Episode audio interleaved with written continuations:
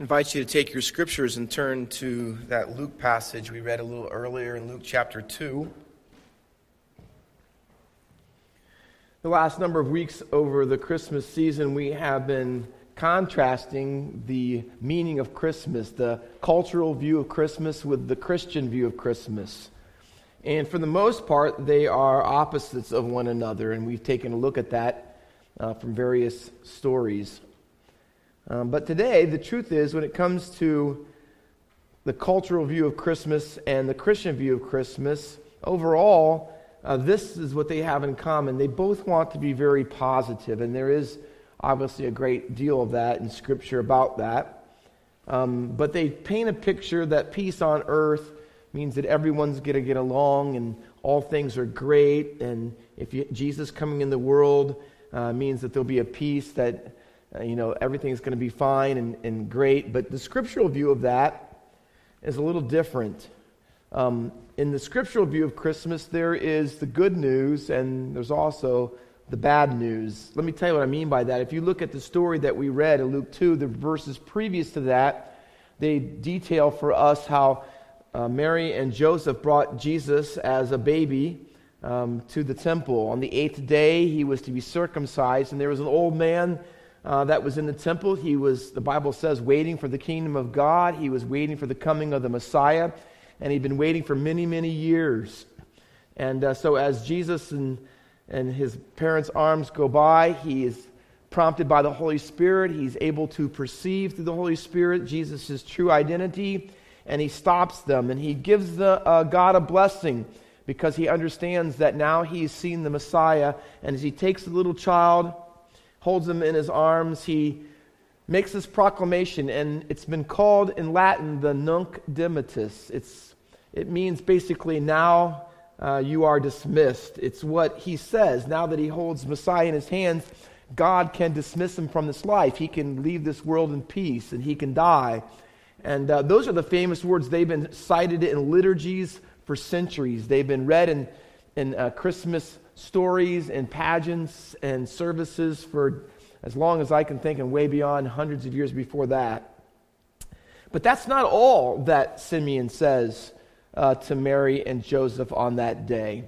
He also has a second statement that he makes. He makes a blessing vertically toward God, and he says that in verse 29 or 28, I should say. But he also makes or gives a blessing horizontally, and he gives that in particular to Mary, and it read, like we said before, in verses 33 and verses 34, he says, here's the blessing: "Behold, this child is appointed for the fall and rising of many in Israel, and for a sign that is opposed. And a sword will pierce through your own soul also, so that thoughts from many hearts may be revealed." You see, so he makes a blessing to God, and he makes one to his family. And the second one is not as known. In fact, you may have not read it before. A lot of Christians have not. It's never been set to music. It's never been, or it doesn't often get read at services. And the reason is because it doesn't fit the cultural and even the Christian view of what Christmas should be. Because the words from Simeon to Mary and obviously about baby Jesus are not positive. They're not. And the reason is because Christmas really just isn't that simple. In fact, Jesus' his whole life is really not that simple. Let me give you an illustration. If someone is a surgeon and they are going to bring peace to your body, can I say it that way? They're going to bring wholeness to you, but you have a tumor. What are they going to have to do to bring peace? Well, they're going to have surgery. They're going to have to cut you open and take the tumor out. Why? Because it's really the only path possible to health. If you really want your body to have peace or be whole again, surgery and cutting you open for that will be absolutely necessary. How does a therapist help a person who's really struggling with depression or anxiety. Well, they have to bring up painful memories of things that they've gone through in the past or present experiences, things that they'd rather not talk about, things that make them afraid, and they're going to have to go over those things. Why? Because that's the only way that they're ever going to really properly deal with them or learn to handle them. If you are a trainer and you're going to help someone who's overweight to work out or get in shape or to lose some weight, what are you going to do? Well, you're going to have to make them work out, and they're going to have to spend hours in the gym, and they're going to have to rework their schedule around it, and it's going to be painful, and they're going to be tired, and they're going to be sore, and they're not going to be able to eat some of the foods and drink some of the things they use. Why? Because here's what's true in the surgeon and in the therapist and in the trainer is they have to make you feel worse before you will feel better.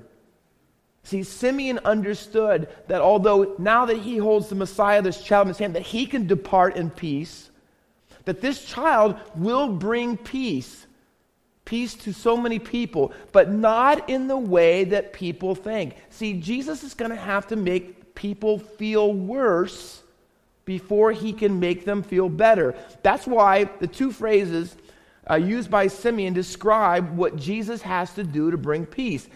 The first one is the rising and falling of many. And the second one, if I could say it tongue-in-cheek, is even a sharper point because he says, a sword will pierce through your own soul. See, in other words, and you read the Gospels, you know this to be true, people will be polarized by Jesus. In fact, Simeon goes to say that they will contradict him. They will oppose him. See, Jesus will make some people incredibly angry, and he still does to this day. But that is the way or the path of peace. Often, you cannot come to peace, you can't come to know that you're right with God until Jesus makes you angry, until he makes you mad, until he upsets you. See, the sword of Jesus causes conflict in two ways, according to Simeon. He will cause conflict between people, and he will cause conflict within people. So I want to take our time this morning and unpack both of those one at a time. First is this: Jesus causes conflict between people. Now, when Simeon's talking, when I'm talking this morning, and even when I quote Jesus in a minute, when he says he brings a sword, he doesn't mean a military sword. He's talking about a metaphorical sword. Jesus is not saying when he talks about that he came to bring a sword, he didn't come to incite physical violence. That's not Jesus' way. That's not what his kingdom is all about. Hear me. Here's what he's really saying, and I want you to hear this very clearly. When Jesus talks about a sword, he's saying that his call to commitment, if you're going to be committed to him, and he's going to be above everyone and everything in your life. If that's true, it's going to bring conflict in your life. Let me show you a couple passages. Would you hold them in both your... Turn to both of them and look at them because I want you to see the comparison I want to make. The first one is Matthew 10:34. Please turn there. And when you get there, hold that one. And then just a few pages away from where we are, Luke 12:51. They are Matthew's and Luke's version of the very same thing. They are just slightly worded different, but worded similar enough that you can get that they are the same. But there's a distinction between the two of them, and I really want to point it out because it clearly states what Jesus means when he talks about bringing a sword, right? The first one is Matthew 10:34, and it reads, "Do not think that I have come to bring peace on the earth." Remember what Jesus said? I didn't come to bring peace, this idyllic peace, this romantic type of peace, on the Christmas cards kind of peace, where the animals are lowing, Jesus doesn't cry, and everything goes perfect, because I didn't really come to do that. It's not really that simple. He came to bring peace, but not that way. He's going to tell you how peace has come. He says, "I have not come to bring peace, but a sword." And again, not violence, not military conflict, a different kind of conflict. Now, we're going to read Luke 12:51 in light of this one, and I want you to notice that he interchanges sword with another word because it's really what he means by when he says sword. Look at Luke 12:51. "Do you think that I have come to bring peace on the earth?" That's the same phrase. "No, I didn't come to bring peace," but what does he say? Not a sword this time. "No, I tell you, but I came to bring," what does it say? Division, see? So sword and division are interchangeable because that's what Jesus means. Rising and falling, Simeon says. When Jesus comes, there are people who are going to be rising and people falling. There's going to be a sword. It's going to divide people. And you've got to come to the conclusion, really, you do. When you read these words of Simeon, you have to come to the realization that there is no neutrality when it comes to thinking about Jesus. See, you can't. Jesus will not allow you this morning. If you know about him and you read his word, you can't just like him. You can't. You cannot just be someone who admires him. You cannot come to the conclusion that all Jesus is that he's somehow just a good example. He was a martyr for a great cause. He will not let you stay there. See, here's what Simeon says. Rising and falling. You will either love Jesus or you will hate him. You will be for him or you will be against him. That's what he says. There's really no middle ground. You cannot straddle the fence. There is no Switzerland, as some would say. See, because here's what the sword of Jesus does. See, it divides people. It separates people. You're either for him or against him. But here's the funny thing, the surprising thing. You'd be surprised at the people that it divides. You're going to be surprised from Jesus' own words about who he says the sword affects the most. And I want to bring out just two types of people that the sword separates and divides. And you really get to know who they are. And here's the first one, religious. Religious people. Hold your finger in Luke and turn to John if you would. 3 times in John's gospel, he's going to use the word division, John is. He's going to talk about Jesus and dividing people. And all 3 of these are religious people, namely the scribes and the Pharisees. The first one is found in John chapter 7 and verse 43. Jesus is at the Feast of Booths, Tabernacles. And there's this big ceremony in the temple where they walk from the temple all the way down to the pool of Siloam, and they have a water and they in this pitcher, and they fill it up, and they go back and they pour it down. And it's pictures that God brings water. He satisfies us. He's the one who takes care of us in the wilderness because he's the faithful God. In the middle of this, when they're pouring out the water, Jesus stands up in the middle of the crowd. Imagine thousands of people there. And here's what he says, "Come to me and drink." Jesus himself, in front of everyone, claims, "See, I'm the living water." That could only be possible if he was God.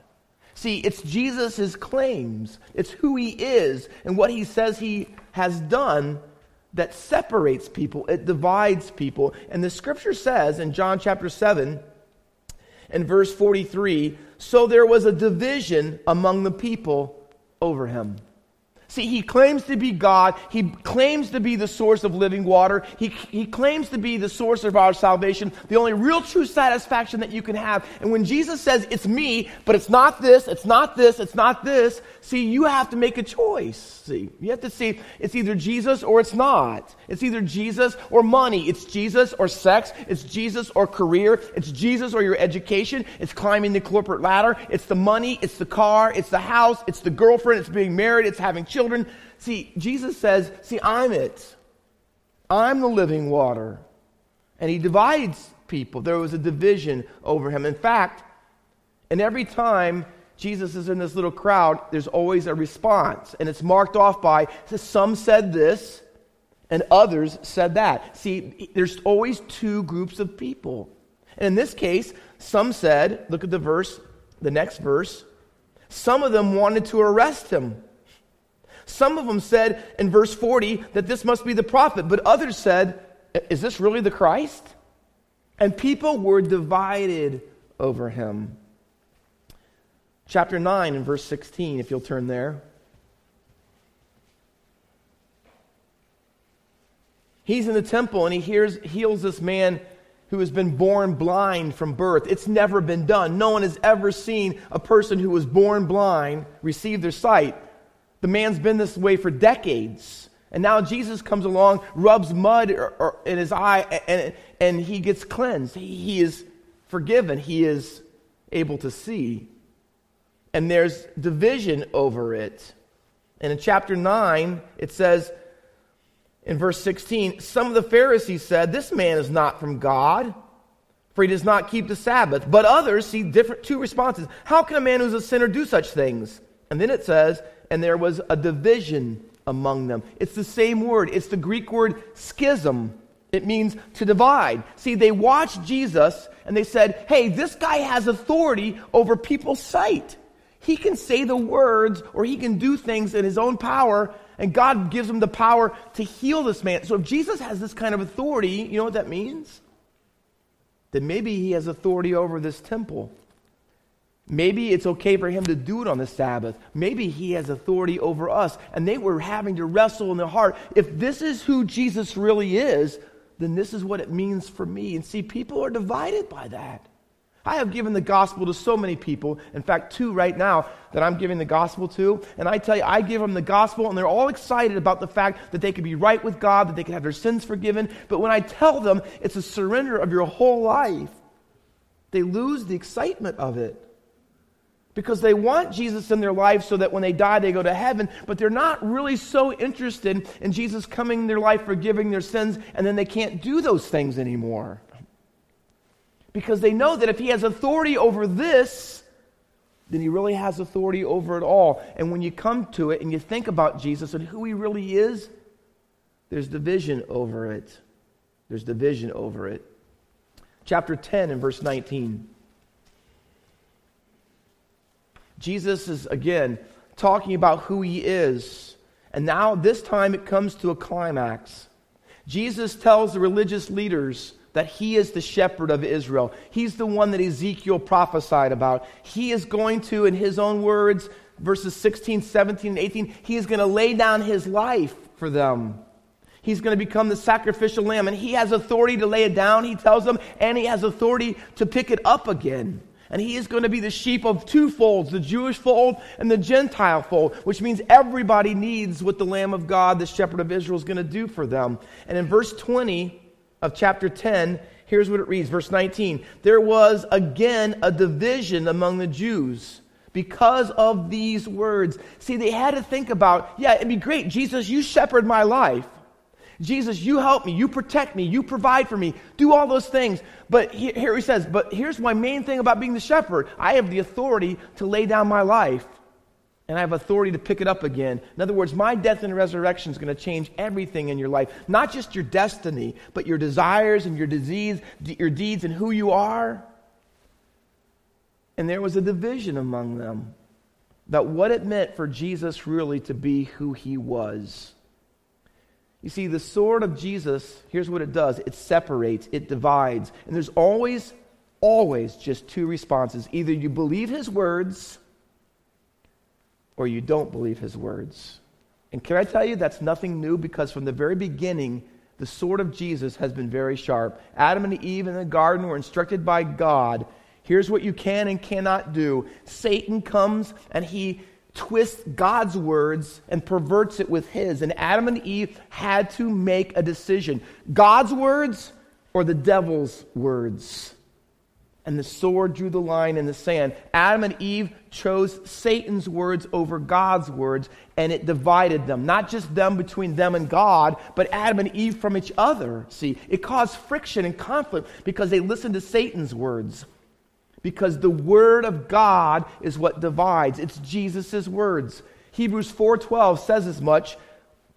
When I believe the Apostle Paul wrote this, "For the word of God is living and active, sharper than any two-edged sword." Listen, piercing to the division. See, the sword of God, the word of God, separates to the division of soul and spirit and joints and marrow, and it is discerning the thoughts and intents of the heart. The power of God's word does this. It examines us. It discerns what you're really like. See, the sword of God cuts in such a way, a two-edged sword, that it gets below the surface. We all have a veneer. We all have a facade. We all have a religious appearance. This is how I want to appear to people. This is how I want them to see me. But the Word of God goes beyond that, below the surface. See, it discerns who you really are. In fact, the word discern in the Hebrew text there, I mean in the text in Hebrews, is the Greek word kritikos. And it's the word in English we get critic from. In other words, here's what when you read God's word or you hear God's word, it begins to critique your life. It begins to bring out the places of your inconsistency and your hypocrisy and the lies that you perpetrate by the way that you live. And see, that's what the Bible says. And in Hebrews 4, here's the key thing. Read the text all the way from verses 1 through 11 before you get to 12. And it's about two kinds of people. People who fail to enter God's rest and people who actually do enter God's rest. And the difference is what? It's believing Jesus. That's the difference. See, that's what the Word of God does. And we have, for years and still do, and perhaps even some today, we have religious people. And they come to our services and they sit in our pews and they're very nice and they're kind and they're good people. But they're just religious people. And the Word of God, when they hear it, see, for some people it cuts down to the core of who they are. And some people, see, they don't benefit. That's what Hebrews 4 says. They don't benefit from hearing it the same way. Siskel and Ebert used to be critics of movies for years. And they would tell you about the movie, and then one of them, they'd either give you a thumbs up or thumbs down. Rotten Tomatoes gives a percentage. You get a 95% or a 25%. There's a big difference between. It's whether they're recommending the movie or not. See, listen, God's critiquing us today. Thumbs up or down, He gives a percentage, but it's not based on whether you're good or bad, and it's not based on whether you're comparatively good or bad to anyone else. You know what the critique is? It's this. Believe in Jesus or you don't believe in Jesus. You follow Jesus or you don't follow Jesus. See, it's all about, that's what the Word of God does. It critiques us. The last time the word two-edged sword is used in Scripture is found in the book of Revelation. Revelation 1:16 and 2:12. Both of those are instances where the Bible says Jesus stands in the middle of the seven lampstands. Those seven lampstands represent the seven churches. Can I tell you this? God doesn't just critique lost people and reveal their true heart to them. He does that to His own people. And it says in 1:16 of Revelation, out of His mouth goes a sharp sword. Chapter 2 and verse 12 says, the words of Him who has the sharp two-edged sword. You see, it's the Bible is emphasizing over and over. It's God's words that divide. The mouth is a sword not in His hand. It's a sword that comes out of His mouth because the sword is His words. And see, every time you and I sit here, everyone here this morning, you're watching on live streaming, see, you will have the sword. It will either cut you and affect you and change you, or you will ignore it and you will not believe it. There is no middle ground because that's what the Word of God does. And it cuts and separates and divides. And the first group Jesus really emphasizes is it does that to religious people. But the second one may be even more strange to us. Not just religious, but relatives. And those two verses I had you look at earlier, Matthew 10:34 and Luke 12:51. Listen to Jesus describe how the sword divides. In Matthew 10 it says, a person's enemies will be those in his own household. In Luke 12, it says this, from now on, in one house, there will be five, here it is, divided. 3 against 2, and 2 against 3. And then he goes to start enumerating how relatives are divided because of his words. He says, a father will be divided from his son, a mother from her daughter, and a daughter from her mother, a mother-in-law from her daughter-in-law. See, he says, it just divides between people. Yeah, religious people who aren't real, they don't really love Jesus or believe in Him, and it really brings to light that that's true in their lives. But even the closest people to you, people where you live, people that in your household, what Jesus says, if you follow it and obey it and believe it, it will often divide people. I remember a girl in my youth group when I was a youth pastor. No one in her family was saved. She had a wreck of a home. And at 16 years old, she came to our youth group. She got saved. And she said, Pastor Walker, should I get baptized? I said, yes, you should. She goes home and tells her parents that she's going to get baptized, and they don't want her to. She was coming to church by herself. So she came back the next week and said, Pastor Walker, my parents don't want me to get baptized. Should I get baptized? I said, absolutely. I said, because now that you're a Christian, you follow Jesus, his words are most important. His authority over you even is greater than your parents' authority. But go back and ask him if you can. But if they don't give you permission, you will need to do it anyways. And so she asked permission, and they said no, but next Sunday she got baptized. And she followed, and let me tell you this, it wasn't easy at 16 to do that, because you know what? Following the words of Jesus, publicly declaring her faith in Jesus, it wasn't easy. It divided between her and her parents. I have seen spouses, I have seen people who are single, who want to get married, and so they marry someone, nice people, but those people are not believers. And they have been asked or told by me and others, don't marry someone who's not a believer. The Bible doesn't want, that's not the pattern Jesus wants you. He wants you to marry a believer. And they do it because they think that love can overcome it, that their commonalities will be okay. And so they marry an unbeliever, and a little while into it, if they hold on to their views, see, the Word of God starts dividing them. And the husband and the wife, who haven't even been married that long, start going different ways and having arguments, and they're opposing one another. Why? Because Jesus' words separates, even amongst relatives, siblings. I've seen brothers and sisters at odds with one another, and they don't want to come to holidays and be together with one another. Why? Because one of them wants to pray for the meal. I've heard those stories. Family members, in-laws, mother-in-laws, daughter-in-laws. I've seen it all happen. And here's what Jesus says. My words divide. The sword separates. That's what Christmas, I came to do that, he said. I came to do that because otherwise you won't know where you really stand with me. So the sword of Jesus, here's what it does. It's a sword of separation, but it's more than that. It's also a sword of suffering, because Jesus causes conflict not just between people, but within people. See, Simon, on that day when he held Jesus in his arms, the Bible says that he blessed them. And then he began to say to Mary, in particular, although Joseph was there, he begins to say, your son is going to cause the rising and falling of many. But there's more, Mary. There's one that affects you personally. The sword of Jesus, here's what it says. It's going to pierce, cut through your own soul.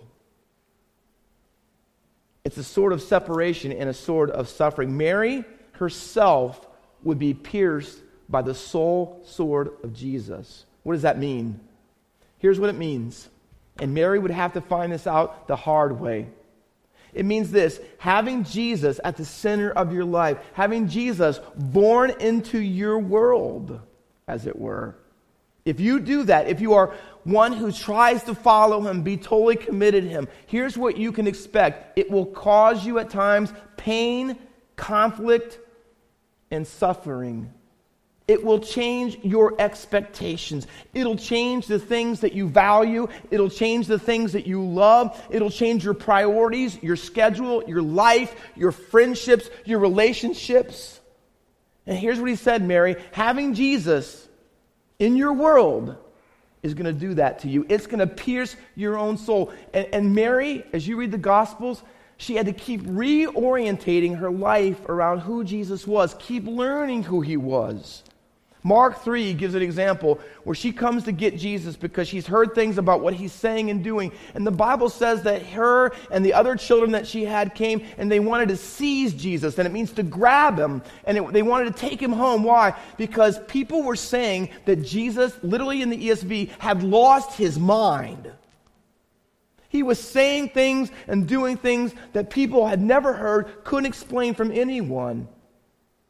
And to top it off, at the end of Mark 3, she wants to talk to him personally. And so she's standing outside waiting to talk to him. And there's a bunch of people sitting around him. And they come and tell and whisper in Jesus' ear, hey, your mom's out there. And your brothers are out there. And you know what he does? He doesn't stop the lecture. He doesn't go, okay, give me a few minutes. My mom's here. You know what he says? He looks at the people around him. He says, you know who my real mother and my real brothers are? You are. I bet you never expected that one. And it wasn't that Jesus didn't care for her. John, he commits John to take care of his mother when he's on the cross. He loved his mom. But the hard thing about being Mary was she had to learn what it really meant for who her son was. She had to keep learning. She had to keep taking in. And sometimes, can I tell you this? That's true for all of us, and it'll cause inner conflict. Well, I thought Jesus in my life would do this. I thought if he was the center of my life, that it would mean this. And you have these expectations, and you want him to solve these problems, and you want him to do these things in your life. Jesus, if I follow you, then... And Mary had these expectations, but it kept changing. And eventually she has to stand before a cross and watch her son publicly shamed and dishonored, without clothes on, crucified as a criminal. And I'm thinking when she hears all the things that she heard at Jesus' birth, that she never could have imagined in a million years that it would come to this. Have you ever felt that way? You remember the day you got saved and Jesus came into your life and you had this, oh Jesus, this is going to be this way. And you had these plans and you said, God, I'm going to do this. And it hasn't turned out at all like that. And there you are standing at the cross looking back and you're saying, I never imagined I'd be here.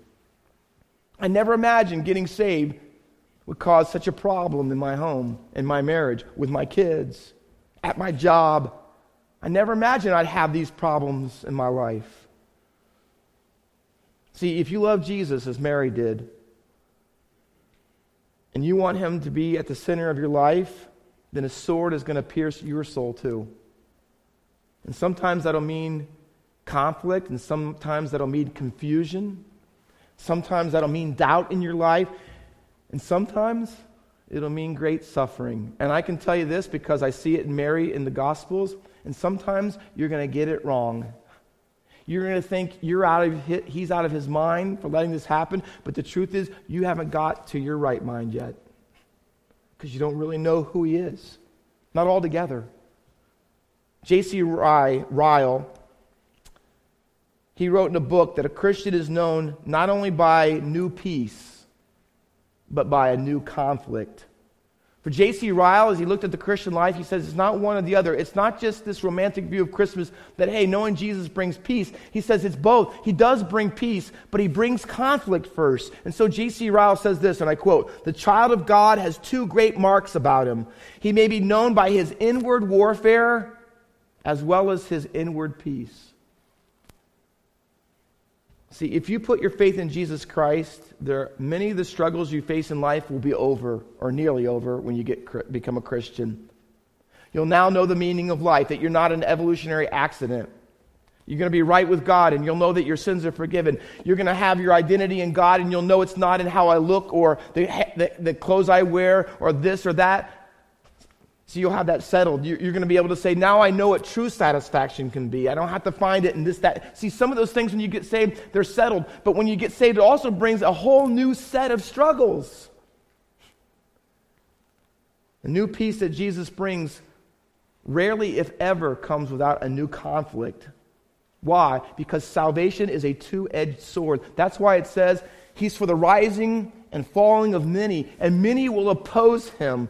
And so guess what that means for us? That if you follow Jesus, then that's going to happen to you. If you make him the center of your life, you will be opposed, and you're going to struggle, and there's going to be people who contradict you, and there'll be a mixed response to who you are. I face that as a pastor. I make decisions. Some like it, others don't. And you'll find that to be true in your life. Jesus makes people mad. He makes them angry. Enough to crucify him, actually. But the Bible says there's a reason for it. Here's what the verse says at the very end, if you'll turn back to Luke chapter 2 as we close today. It's not just for a sign that is opposed. He says, a sword will be pierced your own soul. Here's why. So that thoughts from many hearts will be revealed. There are four times in Luke's gospel that it says Jesus knew people's thoughts. Chapter 5, verses 21 and 22, Luke 6, 8, Luke 9, 47, Luke 24, 38. Two of them are about Pharisees and two of them about disciples. Religious people, relatives. Close to you, not close to you. Jesus has the ability to read our thoughts. Here's what Christmas does. Here's what the Christmas sword brings. Suffering and separation. And see, and Jesus knows our thoughts about those things. And when his word gets into you, it's a two-edged sword. It begins to cut things. It begins to slice things. It begins, and you almost want to say, when Jesus' word penetrates down deep, it's like Jesus performing spiritual heart surgery on you. Because here's what it says. When his sword begins to cut you and to show you who you really are in light of who he really is and where he really stands in your life, not where you pretended to be.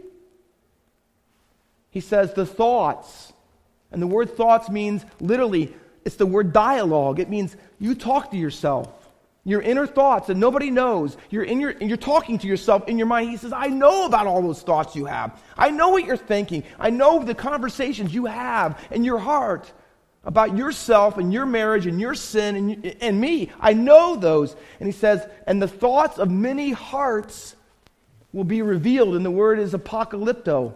It's the apocalypse. It's like Jesus brings a mini apocalypse. It means to unveil, to put out in the open, to show you, and it's not always happiness. It hurts when Jesus shows you who you are, and when he shows others who they are, and you disagree with them.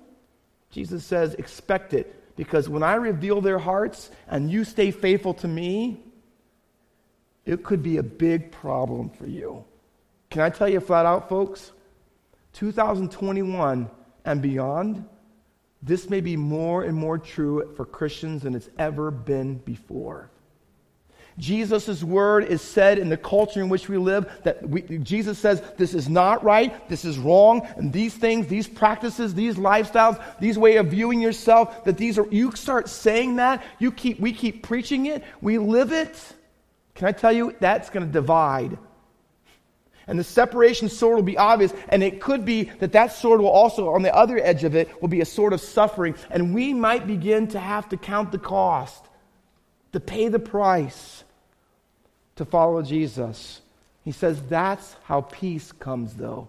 That's the real Christmas story. That you might begin to be opposed at your job and in your family and at your school and in your own heart. Rocky Balboa, there's about, I think, 7 Rocky movies, crazy enough. But the first one I have seen. And he's sitting in the corner after he's fought Apollo Creed, who's supposed to annihilate him, but doesn't. He's sitting in the corner. His eyes are all swollen. His trainer, Mickey, is there, and Mickey wants to stop because he can't hardly see what he's doing. He's just getting beat blindly, literally. And as he sits in the corner, Mickey says, let's quit. We're going to throw in the towel. He says, no. Here's what Rocky says, no way. He says, cut me, Mickey. That's what he says. And what he means is, take a little razor blade and cut my eye so all the fluid comes out of it, so the swelling will go down, and then I'll be able to see. And he goes, I can't do that. And here's what Rocky said, you got it. I got to finish this fight. You know what? Here's what Rocky was saying. You know why he asked to be cut? Because I've got to finish. And I expect as a boxer, you know what happens when you box people? You get beat up. You get hit. And sometimes it's really severe. But sometimes you have to say, and you know what, that's all part of it. And so you say, like even Rocky, you know what, I'm going to finish because I got more rounds than me. I'm going to finish this thing. And so cut me. You know why? Because if that's what it takes for me to finish the fight, that's what's going to happen. Would we ever say to Jesus, would we? If you went to school, you went to church, you went to your job, amongst your families, and you were starting to get beat up for what you believe, so to speak. Figuratively, maybe more. Jesus says, are you committed enough? Could you say, cut me, Jesus? Obviously not literally. But say, Jesus, listen, if this is what it takes to follow you, if this is what it means to know you, see, I know the sword is part of my life. I know that's going to be, and see, in 2021, I want to be the Christian who's committed to Jesus, and I want to follow him. And can I tell you this? You cannot wait until you're asked on to suffer for Jesus, and then I'll get my life committed. Then I'll take it serious, and then Jesus will be the center, and he'll be my everything. It won't work that way. You will be no more in your trial than you were before it. And Jesus says, listen, you know what the response is? Jesus, if the sword is necessary, then you bring it. You know why? Because I want to be committed to you above all else. That if that's how peace comes, please bring it in my life. Not that I want it, but I'm not afraid of it. Because Jesus, I'm committed to you above everyone and everything. Let's pray.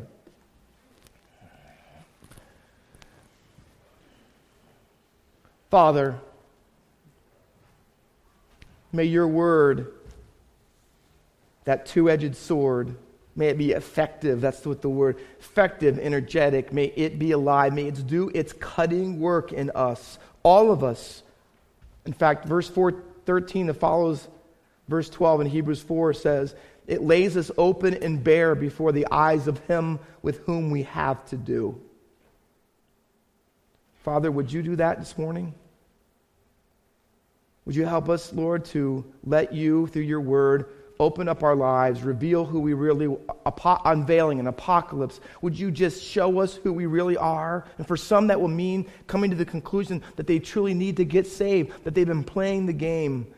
Father, I'm convinced you know people who just come to church and how that differs from people who are the church. You know that. Help them to see it. For Christians who know you, but they don't really follow you, that you're not the center, you're not their everything, that they come and go, they're casual about their commitment. Father, the game should be over in our lives. May your sword reveal that to us, that we might change, that we might have you be our everything. Please let your word do its cutting work in our lives this morning, that individually and corporately we might become really, truly followers of your Son. And we'll thank you for that in Christ's name. Amen.